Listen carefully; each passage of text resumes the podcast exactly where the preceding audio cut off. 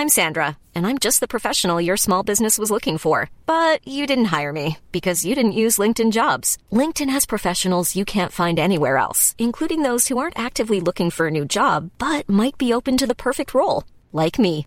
In a given month, over 70% of LinkedIn users don't visit other leading job sites. So if you're not looking on LinkedIn, you'll miss out on great candidates like Sandra. Start hiring professionals like a professional. Post your free job on linkedin.com/people today.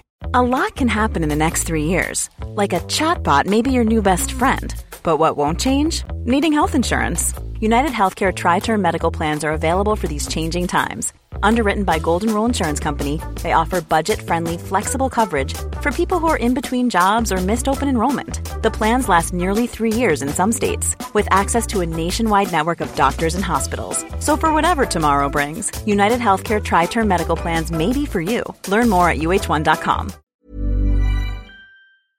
Hi, I'm John McEnroe. I'm Bjorn Borg. This is Martina Navratilova. I'm Mats Wilander. I'm Stan Wawrinka. I'm Lleyton Hewitt. I'm Andy Murray. And you're listening to the Tennis Podcast.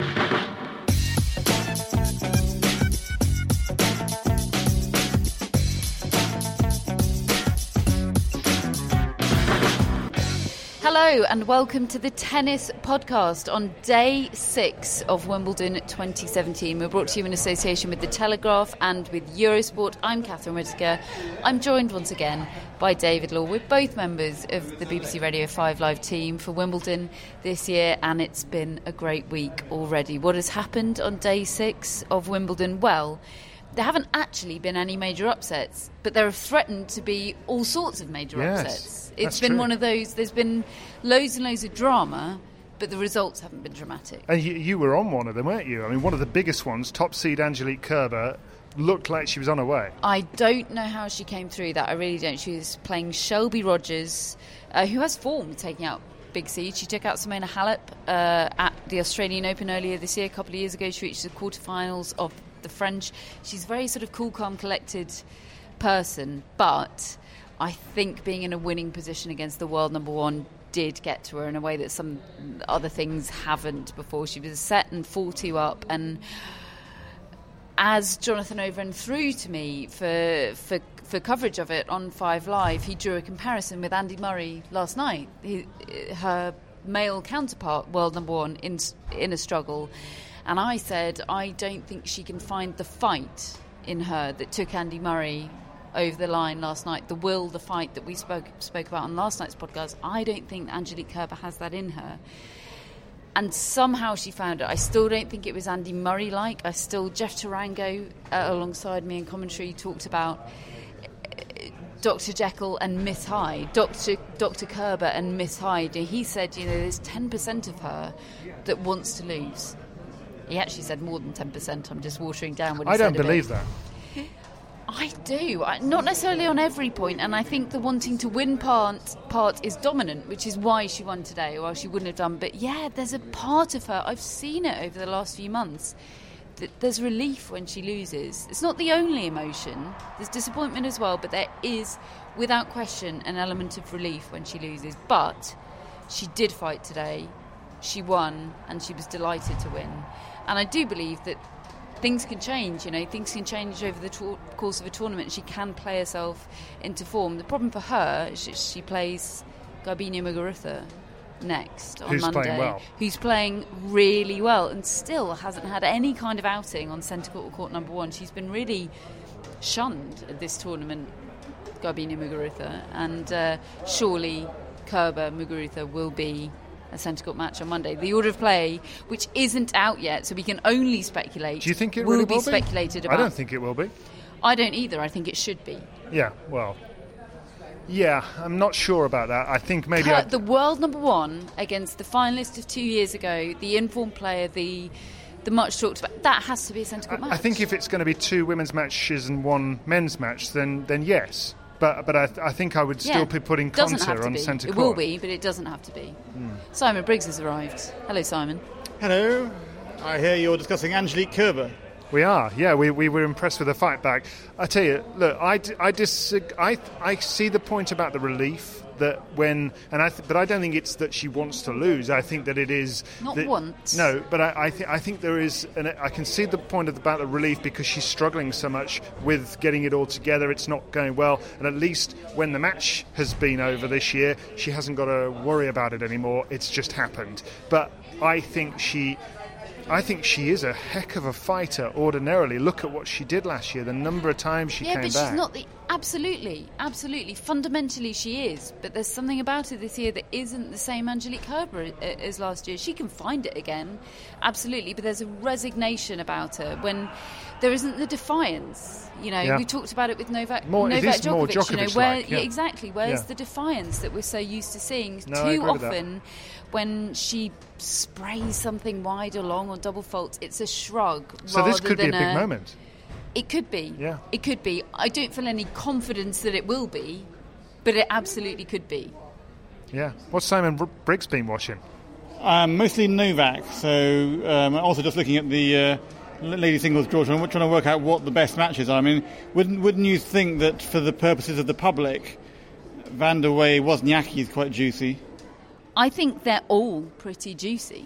I think that uh, I, think that's the issue, and I think Konta will be put on centre court on Monday. I think there's a strong argument for that. The the the, the, the club seems to defend its decisions on the basis of market forces, giving the people what they want, putting on centre court the things that people they think are most interested in. My issue with that is it's a self fulfilling situation. You put Federer on on court, centre court, people are going to be most interested in him. You know, people could be. but look, okay, Federer is a bad example. bad example. Put Ostapenko on centre court, people will get interested in her. People Yeah, won't. the the the average tennis watching punter at home won't see the order of play and go, "Oh, Jelena Ostapenko." Put her on centre court, people will start getting Yeah, interested I, in her. I, I definitely think it's a fair point that, that if if the view is well, people want to watch the men's matches more, don't they? But if you stick them on, of course they're going to watch them. Well, is that- if, I you, mean- if you if you were to stick the women's matches on and say, actually, you know, we believe that this should just be equally. it's a done. microcosm of the wider issue, which is everyone, eh, eh, eh, all these people go, oh well, you know, women don't get equal prize money because of market forces, and you know, but but that doesn't account for the world and the way society is structured and the way the world is. And I'm going off on one, and I'll stop. But you know, it, it, it it's. It, it's a self-perpetuating situation. You have to want to change it in order to change it. But uh, it's not just about men and women, is it? It's about the big four against what used to be in the women's game the big two. I mean, there were- six players who had instant international recognition. Both Venus Williams has inter- instant international recognition. She's a five-time champion. She hasn't been on centre court once this tournament. Yeah, Venus Williams is, is uh, she's quite a complicated how she fits into things because a lot of people have, have, have look at her age and think that she's not a contender. But uh, Well, people thought that about Federer for a number of The, years. I think. Well, I think the other thing is, if you were to go back 20 years, I think the, the same situation was probably happening uh, when actually, if you looked at the women's names, there were, a lot of them were bigger names than Definitely. Carlos Moya and Marcelo Rios and Yevgeny Kafelnikov, etc. However, today's tennis. Can we talk about that first? Yes, let's. We've covered Angelique Kerber, but there are a couple of other, uh, on particularly on the women's side, Topsies that looked like they were in massive, massive trouble and ended up fighting through uh, Agnieszka Radwanska on centre court against Timea Bacsinszky.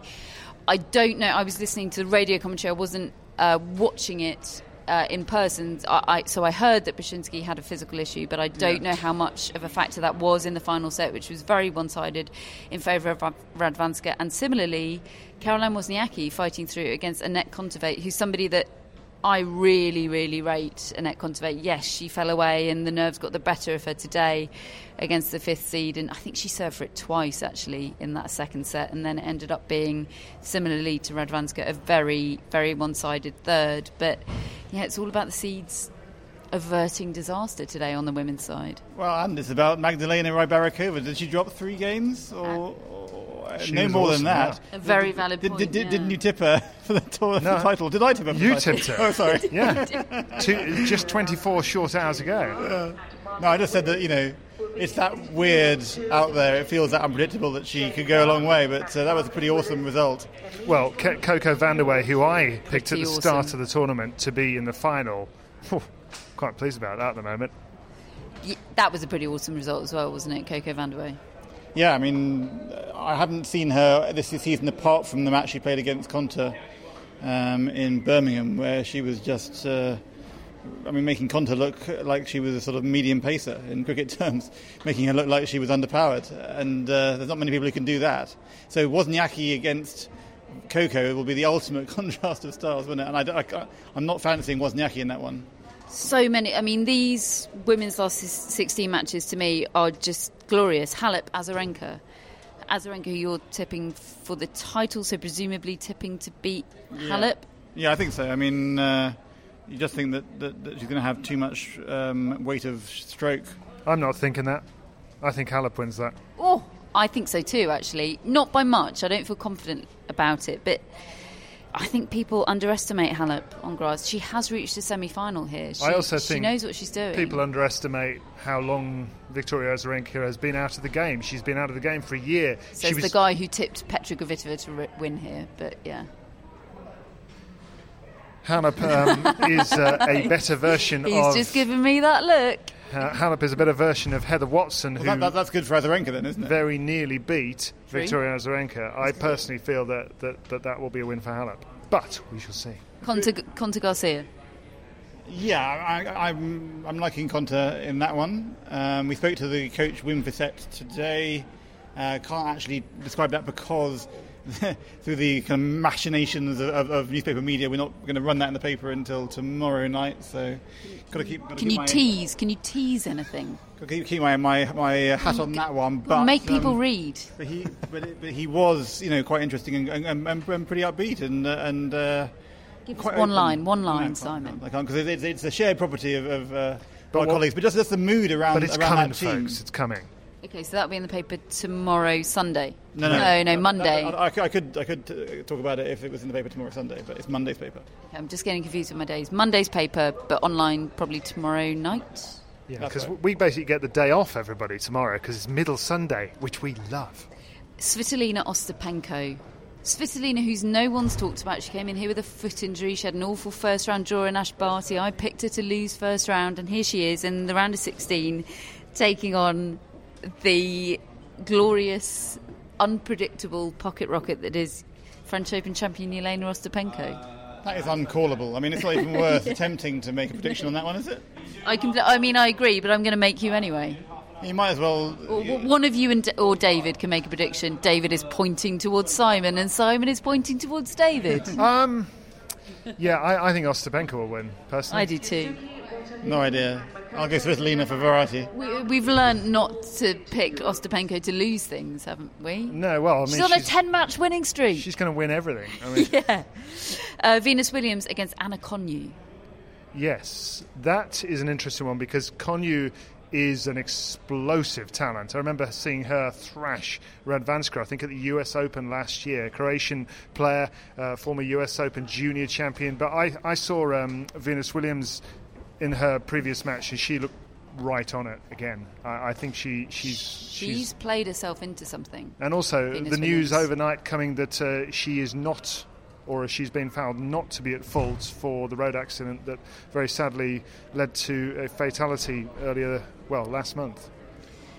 I wonder how many of these women in, in, the, in the last 16 are actually probably hitting harder than the men in terms of, of MPH. A few of them. I'm looking at Vandeweghe for one. Vandeweghe, Venus, Ostapenko, um, and Konjuh, probably. Ana Konjuh, by the way, one of, one of my abiding memories of her is us recording one of our podcasts live last year, probably on a similar day. I think it was second or third round, and her being wheeled past us in a wheelchair after her match against Agnieszka Radwanska. She suffered an, I think it was her ankle that she turned midway through the match. I mean, it was she was she played on for a couple of points long enough to to lose the match, but there were similarities although albeit not quite as extreme to Bethanie Mattek-Sands this year in terms of how extreme and how obviously extreme the injury was from the get-go. And there, I, I so vividly remember we were standing in exactly the same position we are now and she was wheeled past us in sobs of tears in a wheelchair and I'm delighted for her that she's she's back and she's kind of making up for what happened last year. I do think she's going to lose to, to Venus Williams though Sorry.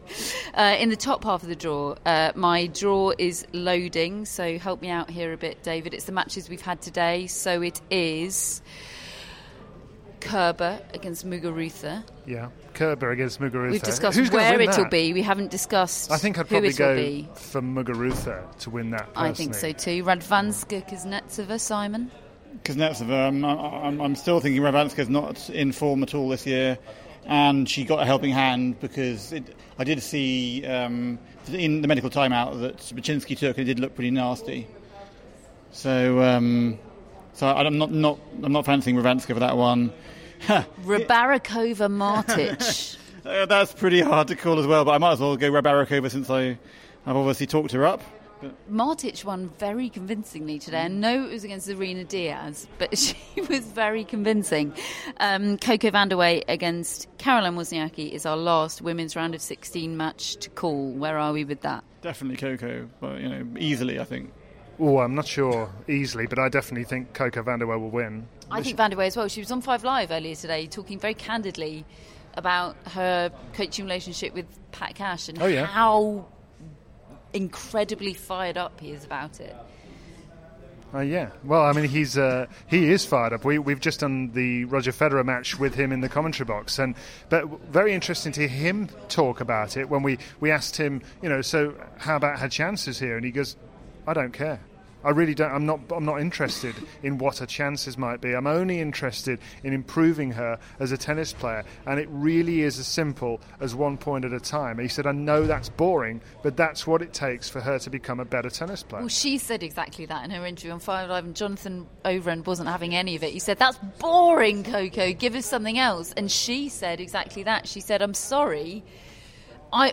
She said, I would be inclined to, to give you something more interesting, but it's my coach, Pat Cash, mm. that is that is giving me that line. So I've, I, you know, I can't go against his I, I think it's a, a delicious combination those two because I think both of them are, are pretty anti-establishment characters, and I think as a Pretty. meeting of minds, I, I really, I really like the idea of it. I think they're, they're going to have great success. This continues to gather momentum, doesn't it? I mean, I was in the interview room with Ernest Gulbis, and one of the questions from a, an esteemed colleague was, I've, I've heard Marat Safin wants to get back into coaching. What about him? For you, Ernest? I I remember you discussing Marat Safin um, with, with, Goodness with, me, with, no. a, with a hell, hell will freeze over tone when we were, when we were back on, on who will coach Novak. Who should Marat Safin coach? Who should make the call to Marat Safin? Ooh.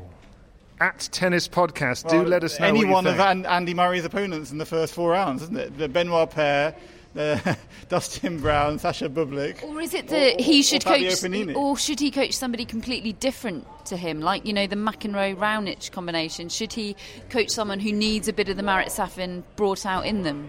Kyle Edmund. Well, yeah, somebody was- like that, it was somebody like Dominic Thiem, Kyle Edmund, Do you remember when, Milos Raonic. when Mats Wilander coached uh, Marat Safin? I That was do. a- an interesting combination. It was a brief combination. It was. Not a very successful one. So, you've mentioned Novak Djokovic against Ernest Gulbis. What did we make of that match? It didn't quite live up to expectations in terms of the quality and competitiveness of the match. Djokovic, I thought, was good. Gulbis, I thought, was a bit disappointing relative to expectations. Absolutely, yeah, that, that, that's that's bang on. He started out with a flurry of winners, and I, I, chatted to him afterwards, and he actually he put himself off because he he was hitting, he was playing too well at the start. He said because he never actually started rallying. Um, and then when he tried to play percentage tennis, he kind of couldn't get it together, and the second set just went in a blink. Well, that's an insight into the, the mindset and sort of the, the, the flakiness of Ernest Gulbis, isn't it? That I don't know. He couldn't. He didn't feel that he could just keep doing what he was doing, and that would be enough. Is that sort of like he doubted himself and thought?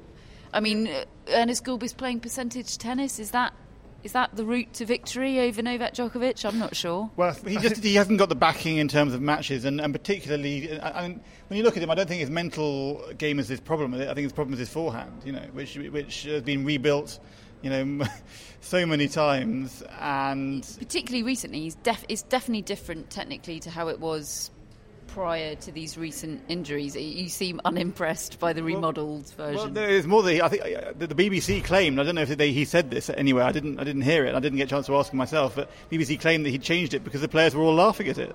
Well, that's what we re- we reported Yes, I don't, on the I- podcast I- last night. I think and the BBC took that from our I think conversation. they did, you know. Yeah, which we took from an interview the ATP World Tour uh, website did with him. Which is now in the Telegraph tomorrow. So. Everybody's stealing everybody's line. Brilliant. Um, so that was Djokovic, It's a bit like when Catherine decided to start the rumour about uh, Goran Ivanisevic then, coaching Novak and then I saw that rumour being perpetuated on Twitter, and then I re-reported the rumour on Eurosport, and I was like, there are rumours that Goran's going to coach Djokovic. Proper- and I didn't realise that I was here. just um, reporting my own rumours. But I still think Goran is sitting by the phone waiting for the call. I think he will have been annoyed that Mario Ancic is in that coaching team. I'm going to ask him on Monday. Please do, don't you think? Definitely, but I, I still think that, that, that this is insider trading, isn't it, on, on, on the uh, on the rumour front? It is. It, it- we accept that and we move on. David, you were commentating on Roger Federer against Mischa Zverev. A good match, Yeah, but was- not one you ever thought Mischa Zverev was going to win. There, there was there was one small moment in when it was 4-2 first set for Federer and, and Zverev broke back and actually had I think break point at five games all, and you thought maybe Roger might lose his his rhythm here or something. He immediately served an ace, and Pat Cash just said that was so inevitable. And, and I thought, you know what, that's right, really. And he, he got his way through the first set tiebreak, and thereafter, you know, although I feel that Roger Federer should not be on centre court every day of uh, every round of the tournament, I think it is wrong. That is my personal opinion. That that is not what should be happening. I think there should be some some equality between those top players. They should all take their place on court number one at some point. Tonight, watching Federer putting on a show because in that third set he went into exhibition mode, and it was it was incredible to watch and to be present there. And in the penultimate point of the match, you could see the crowd almost wanting to start the standing ovation before he'd even finished.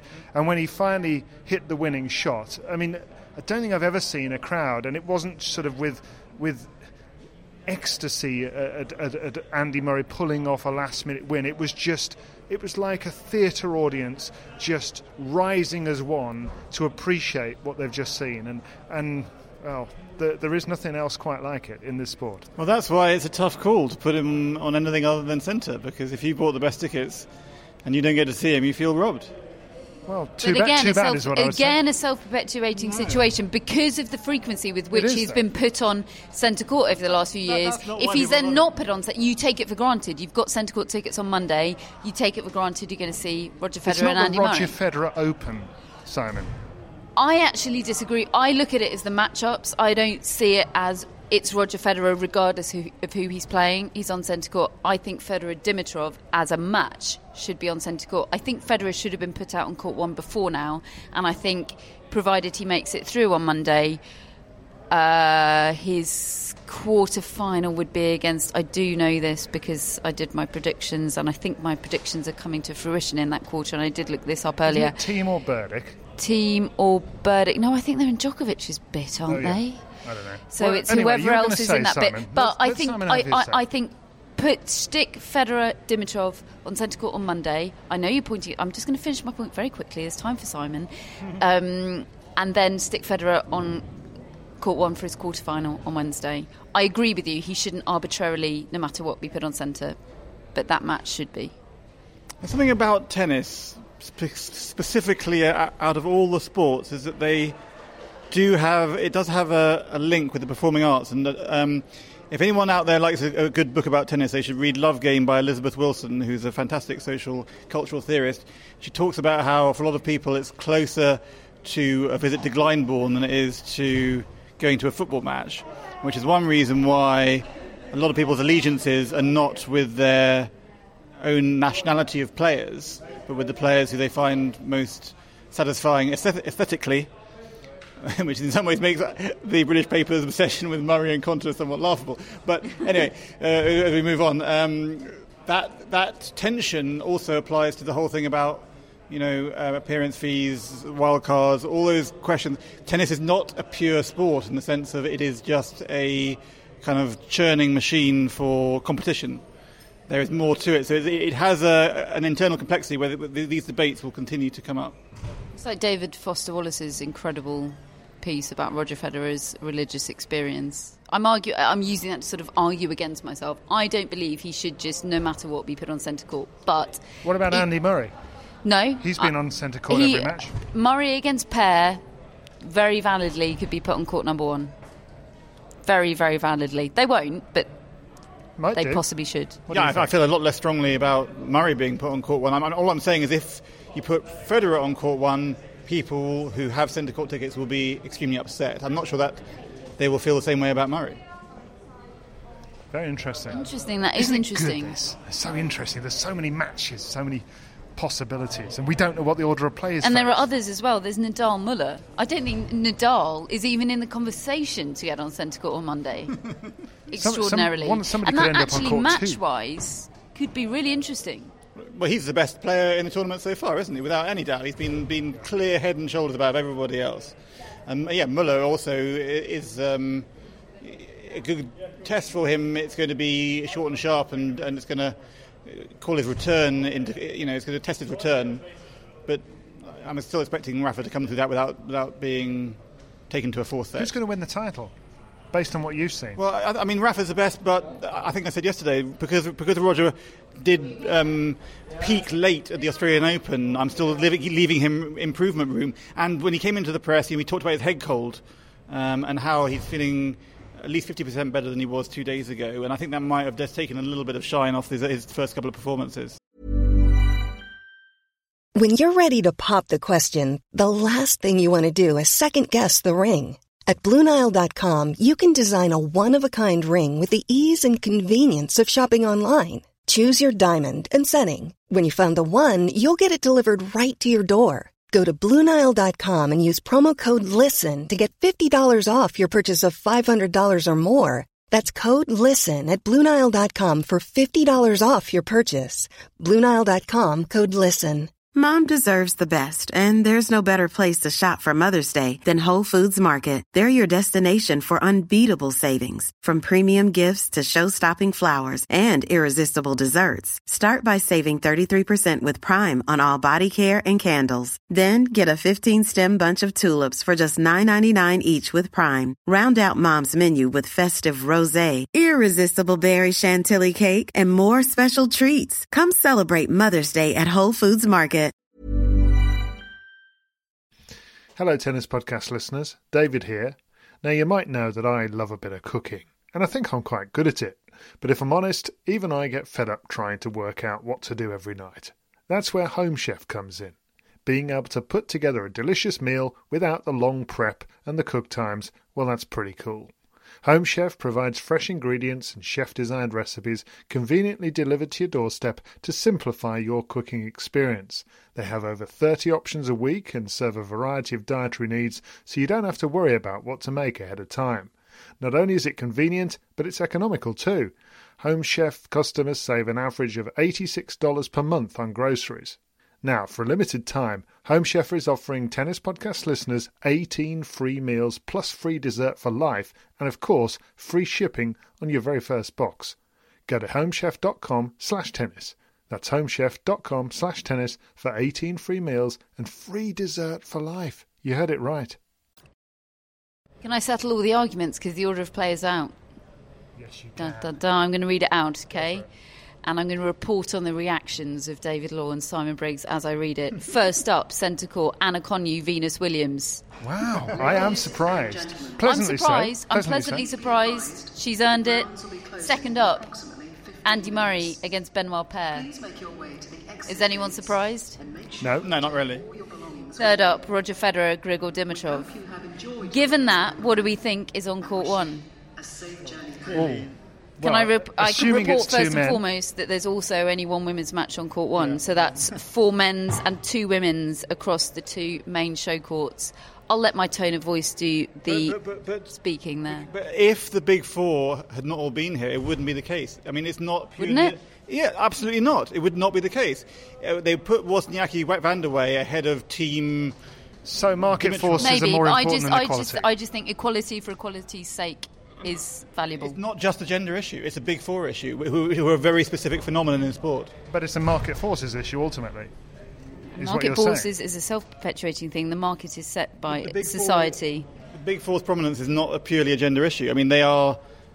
You can't el- eliminate gender from If it. If Serena Williams was here, what would be happening then? Yeah, she'd be on the show course. And Venus Williams would be. Yeah, Venus Williams would be She'd be on number on court. one. nu- no, she'd be on court number two because they. They, there's But no way they're putting Jo Konta The, on court the number point one. is, though, Simon, would there be three women's matches then on those two main show courts or not? Well, you're saying that the Big Four still playing?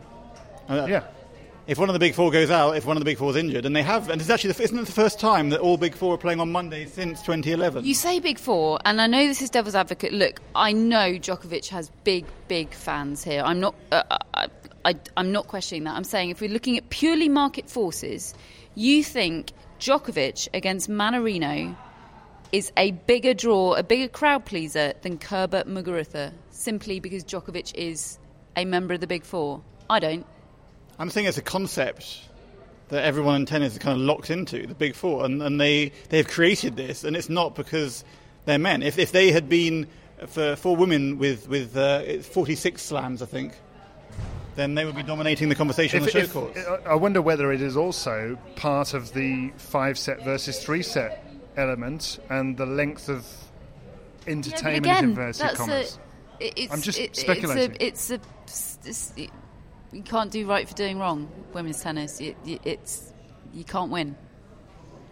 Let it, let them play five. Wow. You, you, they were not allowed to play five because of market forces, and they're not allowed to be on a show court What else because they happening? don't play five because of market forces. Kerber Muguruza, the world number one against the finalists of two years ago, court number one. Azarenka Halep, uh, sorry, court number two. Azarenka Halep, court number two. Raonic Zverev, court number two. Sorry, what was the- what the Zverev, who I saw on- hit a trick shot on match point today Awesome. against Sebastian Ofner of Austria. Zverev looked irritated that the world number 217, who I was very impressed by, by the way, was even winning points against him. He looked irritated.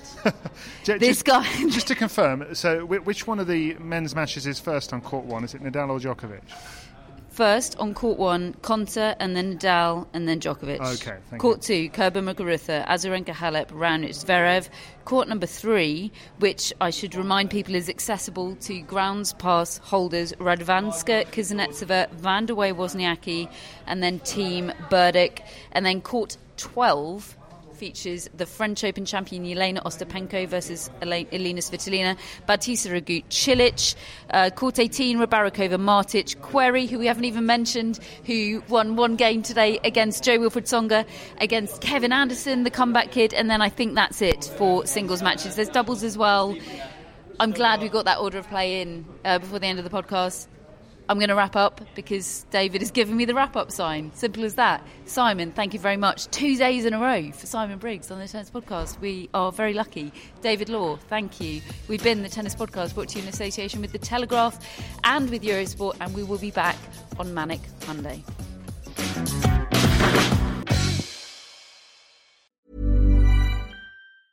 Planning for your next trip? Elevate your travel style with Quince. Quince has all the jet setting essentials you'll want for your next getaway, like European linen, premium luggage options, buttery soft Italian leather bags, and so much more. And is all priced at 50 to 80% less than similar brands. Plus, Quince only works with factories that use safe and ethical manufacturing practices.